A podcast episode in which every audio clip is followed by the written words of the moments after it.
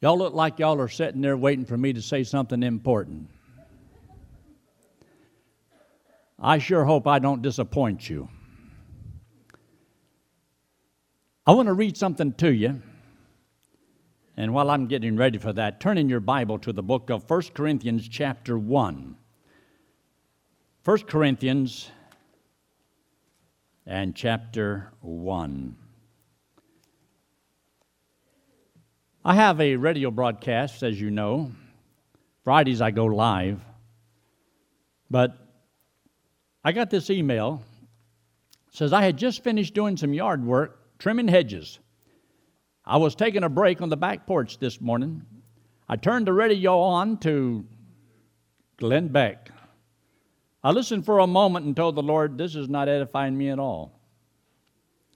I pushed the station button to WTBN and heard you read in the letter I had wrote you about my deaf wife and her ability to read your lips on the Sunday mm, service streaming. I will be very truthful, Pastor Arnold. The Lord was showing me that I can be an encourager or a discourager. That choice is up to me. He says, I have been in discouragement and depression for a couple of days, and I see again how the Lord can use me. I printed out the directions to your church this morning, if you will allow my wife and I to go there. Yeah, we always ask people to give, they have to get permission to come here. No. I have not lived my life for the Lord. It's been spotty at times. Please pray for me. Again, it was good to hear a familiar voice on the radio proclaiming God's truth. And um, he emailed me and said that he was going to come to church. So last Sunday, I looked for him. We had people raise their hand if they were a first time visitor, and I was a little discouraged they weren't here. I was at the back door shaking people's hands, and they came through the door shook my hand and says, This is my wife that I wrote you about. But I didn't have much time to talk to them, and they left. Well, last Sunday night, I preached a sermon on how you can know you have eternal life. And they watched the broadcast as we stream it. And this is what he said My wife and I went to your church Sunday morning. I heard you preach the Word of God. I did not understand or comprehend eternal salvation. Again, I streamed your Sunday service to my home, and my wife and I watched and listened. It was like a light went on. I considered carefully what you said about God's way versus man's way to salvation. I wanted so bad to be satisfied, resulting in restless and turmoil for 50 years of my life. I was headed to hell, and I knew it Sunday night.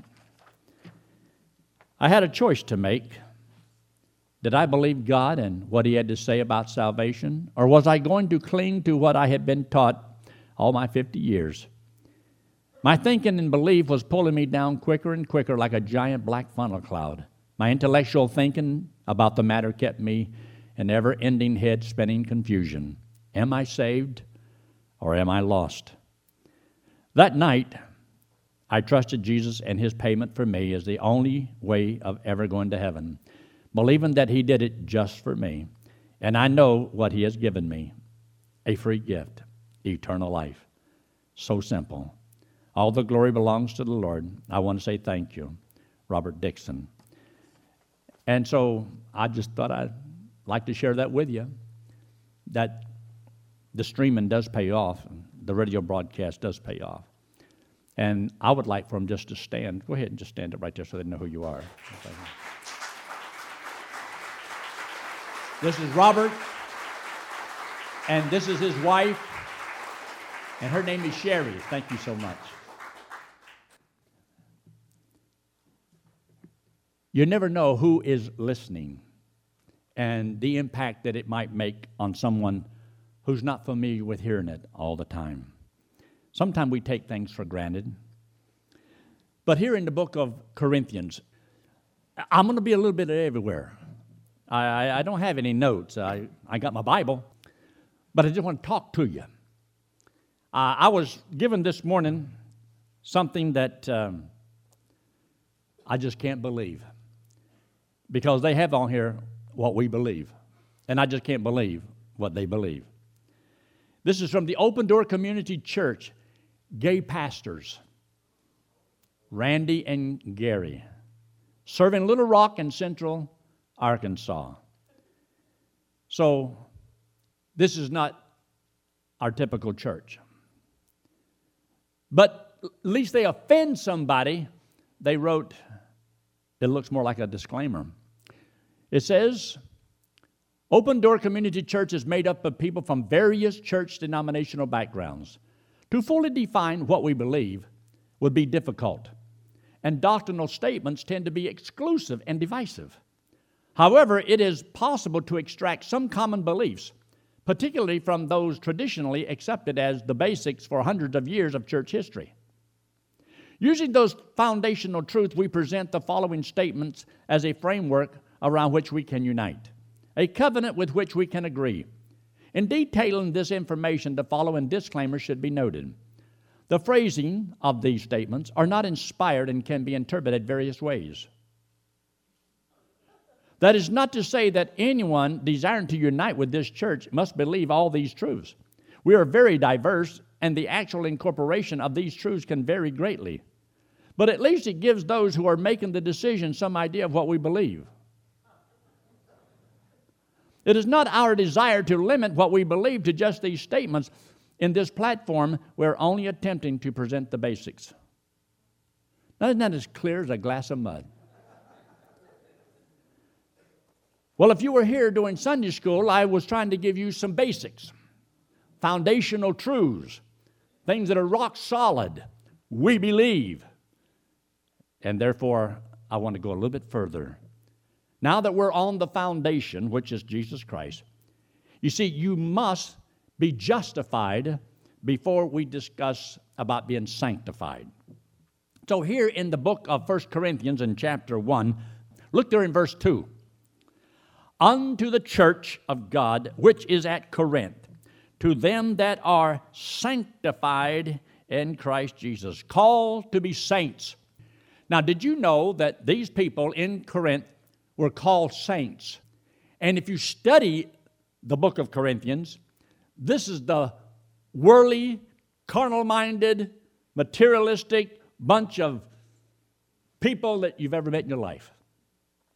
Like a lot of churches today. These people had accepted the free gift of eternal life. They knew they were going to heaven when they died. They believed that. And God saves them, justifies them, clears them from all sin that they've ever done or ever will do. And they have accepted that payment Christ made. They're now God's child, going to heaven when they died. And it doesn't look like they were about to serve the Lord. Oh, but they met together. But there was no sanctification in their life in the sense of living like a saint. You see, the word saint comes from a Greek word hagiazo, meaning to be made pure and holy and set apart unto the Lord. They belong to the Lord. They have been made pure and holy by the payment Christ made. But in their life, they were anything but pure and holy. See, you can trust Christ as your Savior and never have sanctification in your life. The where you live a sanctified life, uh, live a holy life, a godly life. But it is the will of God that we do so. So take your Bible and look there in chapter 3. Chapter 3 and verse 1 says, And I, brethren, so he's talking to those that know the Lord, they believe the Lord, they call saints not because of how good they are, they're called saints because they have been made sanctified by Christ, made pure and holy. So he says in verse 1 And I, brethren, could not speak unto you as unto spiritual. Because you see up in chapter 2 and verse 15, there's those that are spiritually minded, means they mind the Spirit, and they can discern the things of God. There's some of God's children that have no discernment. They don't know what God says. They never learned the Word of God. So they can't tell what's really right and wrong and how to make decisions in their life so they don't grow spiritually. He says, I could not speak unto you as unto spiritual, but as unto carnal, as unto babes in Christ. In other words, they were fleshly minded. It means they mind the world. They do what they want to do.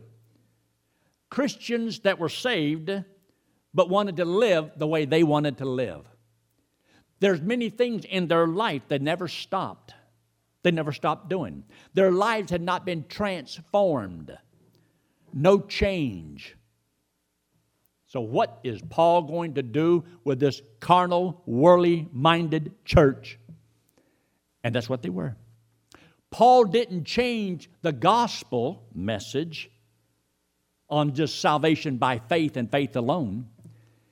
He begins to teach them proper doctrine. So he tells them about the judgment seat of Christ. You see there in chapter 3, where he makes a statement in verse 9 For we are laborers together with God. He says, You are God's husbandry, you're God's building. Look in the last part of verse 10 where he says, But let every man take heed how he buildeth thereon. On what? Well, verse 11 says, For other foundation can no man lay than that is laid, which is Jesus Christ. Jesus Christ is our foundation. He is the one that we're trusting in to get us to heaven. So when we trust Him to take us to heaven, He is what we trust, He is what we rest on. But He says you want to build on the foundation. So, how strong you become is your choice. And some Christians make good decisions, and some Christians make bad decisions. Some grow and become spiritual giants for the Lord, and others are still babes in Christ. They're fleshly minded, carnal minded. It means they just do whatever they want to do, live the way they want. They let the old sinful nature they have dominate their life. They don't yield to the Lord and say, Lord, what will thou have me to do? It's whatever I want to do. And so that's how they guide their life. And there's many things in their life was destroying the church. They were living wicked lives. Very, very bad. But Paul loved them. God loved them. He doesn't kick you out of heaven, so you can't go. He didn't take away their salvation. But there's one thing he did do in chapter 5. He says that we're going to pray. Because, see, they're looking verse 1 of chapter 5. It is reported commonly that there is fornication among you, and such fornication as is not so much as named among the Gentile, that one should have his father's wife. This was people that were in the church. These are believers. These are God's children doing wickedly. That bad. So Paul says, pray for the destruction of the flesh. See there in chapter 5? And look what he says there in uh, the next verse. In verse 4 In the name of our Lord Jesus, when you are gathered together in my spirit with the power of the Lord Jesus Christ, to deliver such a one unto Satan for the destruction of the flesh, that the spirit may be saved in the day of our Lord Jesus. See, you're still saved. You go to heaven when you die, but God may just have to take you early. So, can you live as you please? Yeah. Can you get away with it? No. There is a price to pay. Now, these people were even having the Lord's Supper and they were getting drunk. I mean, they really took the wine seriously. I'll never forget when my sister one time she came and why she was just sitting right down there. Her name is Lizzie. She's in heaven now. But she had had trouble with uh, being an alcoholic. The Bible called it being a drunk. So she would drink anything. She's sitting right beside my son. We had communion service. The guy had the grape juice. Came to her aisle. And before he could bat an eye, she'd already done down two and going back for the third. She was sitting on the aisle. She this ain't wine. So I had an idea why she wanted to come to communion service that day. There's more to it than that. But you see, you can make wrong decisions, bad decisions, but it doesn't take away your salvation. So as you go through the book of Corinthians, there's people that were having all kinds of problems. There are 14 major problems that these people were having, having a bad day. So take your Bible and turn with me to the book of 1 Corinthians and chapter 15. 1 Corinthians chapter 15.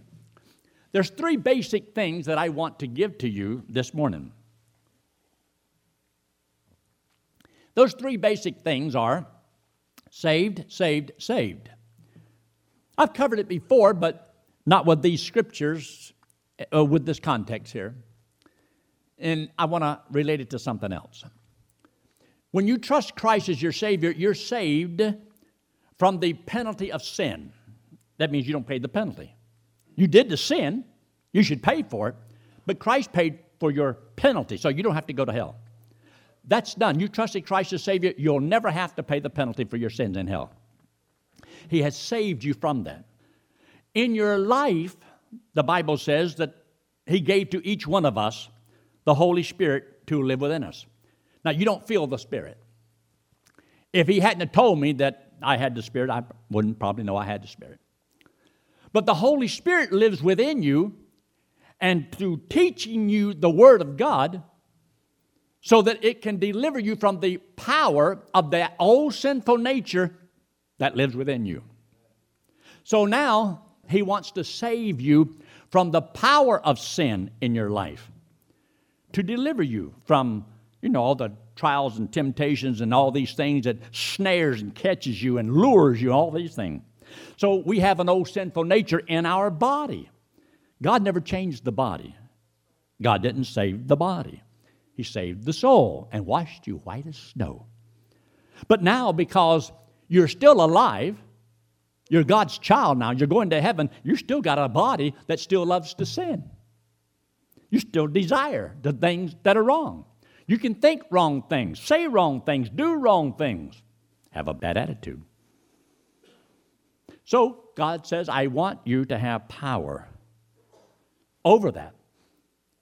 Evidently, in their Christian life, they weren't using the power. They weren't listening to what Paul had said. They were being puffed up because of knowledge, but not application. So he says, You're just babes in Christ. You're carnal minded, you're fleshly minded. In other words, you're not minding what God said. You ever have kids that don't mind? Ever have a wife that don't mind? Who said that? or a husband that doesn't mind? Yes. How many of y'all have one of those? No, no, no, no. Boy, y'all were too quick on that. I couldn't even stop you in time. But sometimes we just don't mind. So God says, I want you to be spiritually minded. All right, they were carnal minded. And this is where God wants you to be sanctified in your life. It means you cut off out of your life things that you don't need, things that just feed the flesh so that you don't do the thing God wants you to do. God wants you to make right decisions and study His Word so that you can grow and become a strong Christian. And so there is in the Word of God the reason for studying the Word of God so you can be strong enough, spiritually minded, discern right from wrong so that you can make better choices in your life. So that it saves you from the power of that old sinful nature that you have. Otherwise, you'll just live like a lost person. No different. You can be saved, live like a lost person. Then there is the third being saved, and that's when you trust Christ as your Savior and there's a time coming when the Lord is going to take you out of here. He will save you from the very presence of sin. We're not going to be in this world. So I can be taken home by death, or the rapture takes place and I'm changed in a moment in the twinkling of an eye and caught up to meet the Lord in the air. I prefer that one. So one day I will be saved from the very presence of sin. Because the Bible says we'll be with the Lord, and there is no sin that dwells in his presence. Not even a lie. It's a holy place, even called the holy city. So That is saved, saved, saved. Now, these people here, well, they're messing up on this second one. The one, yes, that was good. You trust Christ as your Savior. That was a smart decision. That was a wise decision. You're going to heaven now. But you're not there yet. He didn't take you to home. You still got a life to live. God may give you another 15, 20, 30 years here. Maybe 40 or 50. So look now in the book of 1 Corinthians, chapter 15. He does a little rehearsing and is going to show these very same things, these three basic things that you need to see. Concerning the very beginning, in verse 1, moreover, brethren, so we're talking to those that are saved, he's rehearsing to them what he declared unto them when he came to them the first time. I declare unto you the gospel which I preached unto you, which also you have received, and wherein ye stand. I came, I preached, you believed. Now, hold your place right there and look in 1 Corinthians in chapter 1. 1 Corinthians in chapter 1, I want you to see this. In verse 18, he says, For the preaching of the cross is to them that perish foolishness. But unto us which are saved, that's past tense, it is the power of God. See, to save you took the power of God, not the power of man. Man can't save himself. So Paul preached the gospel, they heard the gospel, and they believed the gospel. So he says that the only thing I wanted to know when I came there, and the first thing that's a priority on my list, is Christ and Him crucified. Look what it says in chapter 2. And look there in verse 1. And I, brethren, when I came to you, came not with excellency of speech or of wisdom, declaring unto you the testimony of God, but I determined not to know anything among you save Jesus Christ and Him crucified. This was my message. This is what I preach. Because you see, you can't get anybody to live for God who hasn't first accepted Christ as their Savior. They have to be born into God's family first. Then you can talk about Christian growth and Christian character and integrity and all those things that we should have in our life. But if a man doesn't get saved, you can't have sanctification until a man has been justified. So salvation is number one. You must trust Christ as Savior. That's why with us, it is a priority in this ministry. Have you ever noticed how many times we talk about the gospel at this church? And at the end of every service, I try to do that little thing with the wallet deal. You ever seen that? Why, when we're on the internet, that's what we talk about. If I have a, you know, every service is always about the gospel because that's first, that's priority. Because there can't be anything until a man's done this. And it is the foundation, and there should not be any cracks in our foundation. Questions and doubts about am I or am I not going to heaven? Am I or am I not saved? It ought to be settled in your mind I am saved. I've trusted Christ. It's over with, it's a done deal. Now that I am saved, what does He want me to do with my life? So that's what we began to teach. So look there in 1 Corinthians in chapter 15. So then he makes a statement in verse 2 by which also ye are saved if ye keep in memory what I preached unto you, unless you have believed in vain. How can you believe in vain? Now, there's two ways of looking at this portion of Scripture. One, you believe in vain if Christ did not come back from the dead. If you and I trusted Christ as our Savior and He never came back from the dead. We're trusting a dead man to get us to heaven. Does that make sense? No, doesn't show any kind of wisdom on our part. You wouldn't be very bright to trust me to get you to heaven. And I wouldn't be very smart to trust you to get me to heaven. So, our salvation, being saved, only because we're trusting Him and he came back from the dead and said, If we would believe that, we are saved, unless we believe in vain, unless he did not come back from the dead. But he did come back from the dead. Now, there's another way you could look at this verse or this portion of Scripture. If, when he says there in verse 2, by which you are saved, this is talking about from the power of sin in your life. Remember, these people, Paul already said, you are saints. You have been sanctified. You are brethren. But they had no power in their life. They were not serving God. Things in their life had not changed, and there should be. If it doesn't change, you still go to heaven, but God wants your life to be dynamic for Him. He wants you to accomplish something, He wants to use you, and He wants a clean vessel, but you won't clean up the vessel. So He says here, by which you are saved, if ye keep in memory what I preached unto you, unless you have believed in vain.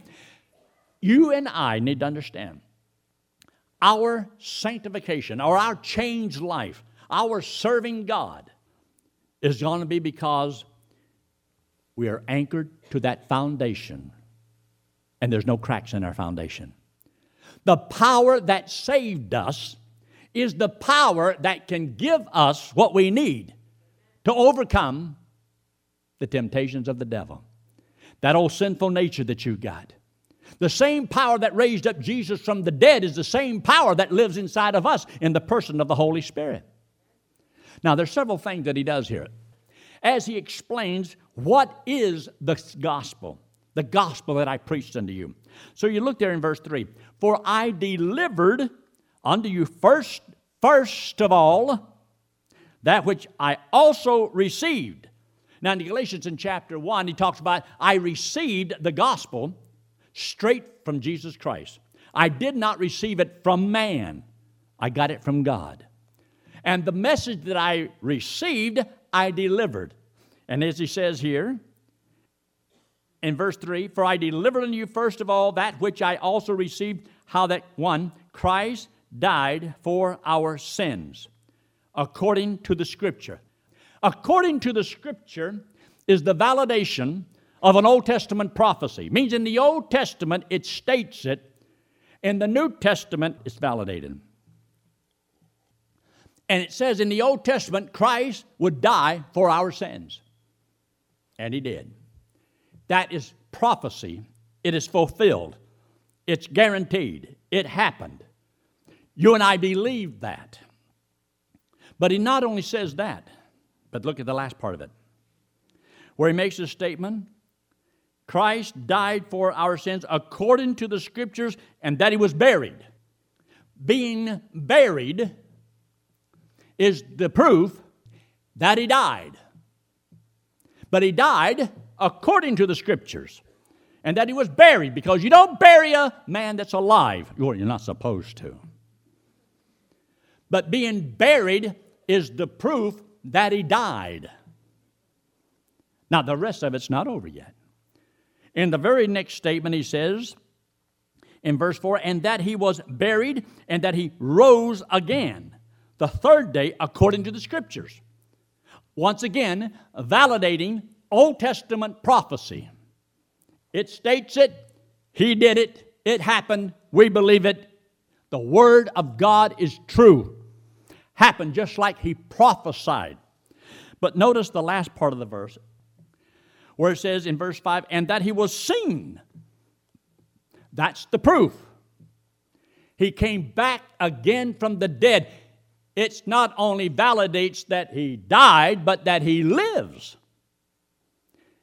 All according to the scriptures. And then when he talks about what we saw, what we saw, he gives a whole list of all these people that saw something. They saw Jesus alive after they knew he was dead. They were convinced. You see, if he was dead and now he is alive, did you realize understanding and believing the power that can give to you? Not to fear anything in this world. Have no fear of any man. I know any man takes my life. I'm not dead. I can never die. Oh, they may put this old body in the grave. I'm going to be through with it anyway. Absent from the body, present with the Lord. Like Dr. Stanford says, I'll live till I die and then I'll live forever. But notice what he says in verse 5 seen of Cephas, then of the 12. After that, he was seen. See, when they saw, it means it was the proof that they needed. And then 500 brethren at once. Verse 7 After that, he was seen of James, then of the apostles. Last of all, he was seen of me. And then verse 9 For I am the least of the apostles, that I'm not meet or fit to be called an apostle because I persecuted the church of God. But now look in verse 10. Verse 10, in spite of everything that Paul had done, he says, I am what I am by the grace of God. Yes, I can say, I am saved, I have eternal life, I'm going to heaven by the grace of God. But Paul didn't stop with just that understanding. Because then he says, I labored more abundantly than they all. Laboring was not for salvation, laboring was because of the grace of God. Look what God has done for me. Look what He's done for you. If He saved me from hell and gave me eternal life, and I'm His child and I'm going to heaven when I die, give me one good reason why I shouldn't serve the Lord. I owe all to Him, everything to Him. I'm going to heaven when I die. I can't go to hell because He loved me that much. Now, you tell me why I shouldn't give Him all my life and serve Him with everything that I have. But these Christians, they weren't serving Him. They were arguing and fighting and bickering and adultery. You name the sin, they were doing it. So he's trying to let them see listen, I want you to know that there ought to be something happen in your life because of all what Christ has done for you. Now, you can't pay him back for what he did, but you ought to love him for what he did. We love him because he first loved us. So now he goes down through here and he makes some wonderful statements. And I want you to see this there. Look at verse 17. And if Christ be not raised, your faith is in vain, you're yet in your sins. When it makes a statement, you are yet in your sins. In your sin is a lost position. Christ says, Unless you believe that I am He, you shall die in your sins. On the cross, one died for sin, one died to sin, one died in sin. Here he says in verse 18, Then they also which are fallen asleep in Christ are perished. If there's no resurrection and you die, and there's no resurrection, you're dead. I mean, what hope do you have? And the problem was, some had already died. See, they believed that Christ was going to come back before anybody died, but people started dying. As he said, 500. As the last part of it says, but some are fallen asleep. So, what happened to them? So, either you have to have an understanding or you'll allow the devil to quench your spirit, rob you of hope and love and joy, and fill your life with nothing but that which makes you miserable. Did you know, you that know Christ as your Savior, not to serve the Lord? You're in for one miserable life. A life of, filled with love and joy and happiness is always in obedience to the Lord, not disobedience to the Lord. Look what he says in the very next verse, in verse 19. If in this life, in this life, this is after you're saved, but you haven't got to heaven yet, but in this life, if in this life only we have hope in Christ, we are of all men most miserable. So if you don't serve the Lord and you go through life and you're miserable, good. I can't help most people. You can come to me and I'll talk to you about your problem, but if you don't want to serve the Lord, I can't help you. I can't help. I can only help you by telling you what God wants you to do. And if you don't want to do what God wants you to do, I can't help you. I can't help solve your problem. God says you're going to be miserable and you're going to go from one headache to the next, to the next, to the next, to the next, and all of your problems. One miserable life. Now, if you want to be helped, I can help you to the Lord. I can show you what God says, what God wants you to do. Does God want His children to live a godly life? Yes or no? Yes, he does. How you doing? Don't answer. But this is what God wants. And some people do, some people will not. But you know, even though it's in this life, you see the word there in verse 20, but now, now, now, and then you'll also find out over there in verse 50 where it says, Now this I say, brethren. Because see, it's in this life. Yes, there's going to be a resurrection. And one day, as he says there in verse 48 of chapter 15, as is the earthy, such are they also that are earthy. As is the heavenly, such are they also that are heavenly. As we have borne the image of the earthly, we shall also bear the image of the heavenly. You see, my first birth, I got an old flesh birth, a body, sinful nature. And uh, I bear the image of a person living in this world. I was telling men in Sunday school how that 40 years ago, how much younger I looked. And you know, if God should tarry down the road, I am right now the youngest that I'm going to be from here on. Today is the youngest day of my life that I'm going to have from here on out. Did you know that you probably look the best right now you're going to look for the rest of your life? Isn't that scary to think about? You will bear the image and you're going to die in this old physical body. Your new birth, when you trusted Christ as your Savior, the one you can't see, is a spiritual birth. But God says you're going to be just like the Lord. Just like the Lord. Well, if that's true, when do you think God wants you to start taking on His image? When do you think God wants to start building some Christian character in your life? Well, I'm just going to wait till I get to heaven and get it all at one time. God uses the things in this life to work on you, to develop Christian character. You say, I need patience. I just, I just need patience. Well, that's wonderful to know. Tribulation worketh patience.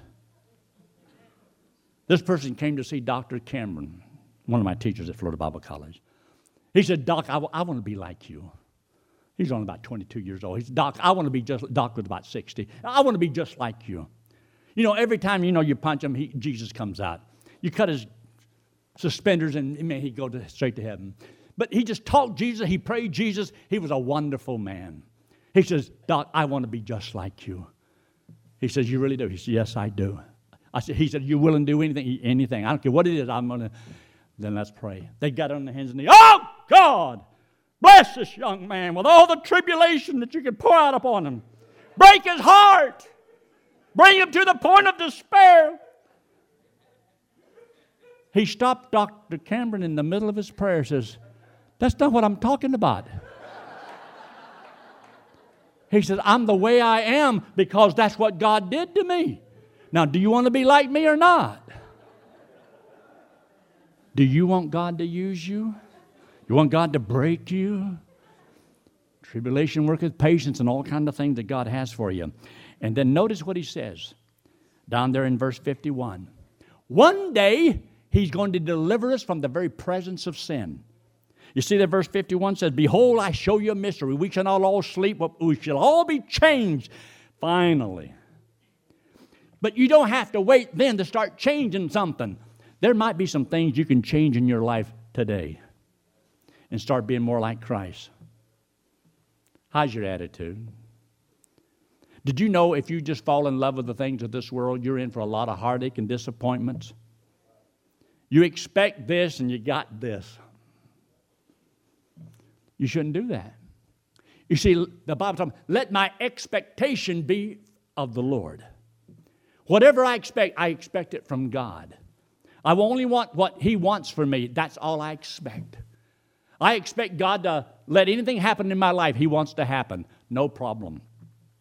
So he makes a statement in verse 52 In a moment, in the twinkling of an eye, at the last trump, for the trumpet shall sound, the dead shall rise, be raised incorruptible, and we shall be changed.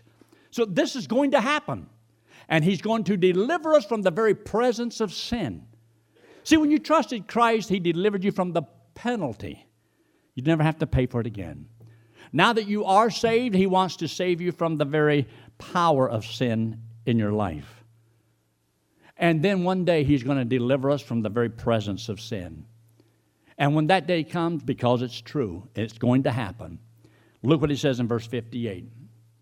Therefore, therefore, my beloved brethren, be ye steadfast, unmovable, always abounding in the work of the Lord. For as much as you know that your labor is not in vain in the Lord, it's not in vain. Christ, see, he did come back from the dead.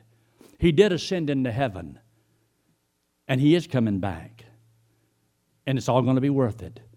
So serve the Lord with all your heart. Verse 58 is to us that are living here now. Not to do this is to be in for a miserable life. I'm not saying the Christian life is without all the problems. Yeah, but you don't have to go through life miserable. Joy is an option. Joy is you trust in the Lord. Has nothing to do with all the problems you have. Because you know Christ says, My joy I give unto them, not as the world giveth. But you've got to understand where you're coming from. And I hope that this will help you. Look up here very quickly. This hand represents you and me. The wallet represents sin. We all have sin on us. God, He loves us. He hates what we do wrong, but He loves us. And the Bible says that the pay for that is death and hell. That's the penalty. And so God says, to go to heaven, you have to be perfect as righteous as God. And none of us are perfect. We're not righteous. God says, you cannot save yourself. This hand represents Jesus Christ. He's the Lord, God in the flesh. He came into the world because He loves us, hates our sin because it separates us from Him. So Christ took the sin, paid for it on the cross, came back from the dead. He said that if we would believe He did it for us, He would put this payment to our account. We go to heaven on what He did. Salvation is of the Lord. Salvation going to heaven is free. He paid for it. And I hope that every one of you have trusted Christ as your Savior and you know that you have eternal life. Once you do it, you never have to do it again. It's the best news in all the world. Let's pray, shall we? With every head bowed, every eye closed, no one looking around. In the quietness of this moment, would you just talk to the Lord? Say, Lord, I don't understand it all, but I believe Christ died for me. And I'm going to trust Him as my only hope of going to heaven. And friend, if you're making that decision, if you understood what I've said today, you've never done it before, you say, Yes, I will trust Christ as my only hope. And preach, I'd like for you to pray for me. Would you just slip your hand up very quickly and put it right back down? If you've already done it, you don't have to do it again. Anyone else? Anyone at all? Just raise your hand very quickly. I can't see. Yes, God bless you, man, back there. I saw your hand. Yes, God bless you, ma'am. God bless you, sir. You can put it down. Thank you so much. It's a sign of good judgment. There's no tricks to it. I'm not going to have you come forward, not going to embarrass you. Anyone else before we close? Our Father, we thank you so much for all you've done for us, for giving us the free gift of eternal life. We're thankful for these that indicated by an uplifted hand that they will trust you as their Savior. By doing so, they become your child your child forever. And Father, we also pray concerning each individual here that knows you. We pray, Lord, that they would understand that there's things in their life that may not be right. They need to talk to you about it. You want us to have a sanctified life, a holy life, not to get to heaven, but because we're your children, because we're going there. And that our labor is not in vain. It's worth it all. So bless each one here. We ask your blessings in Christ's name. Amen.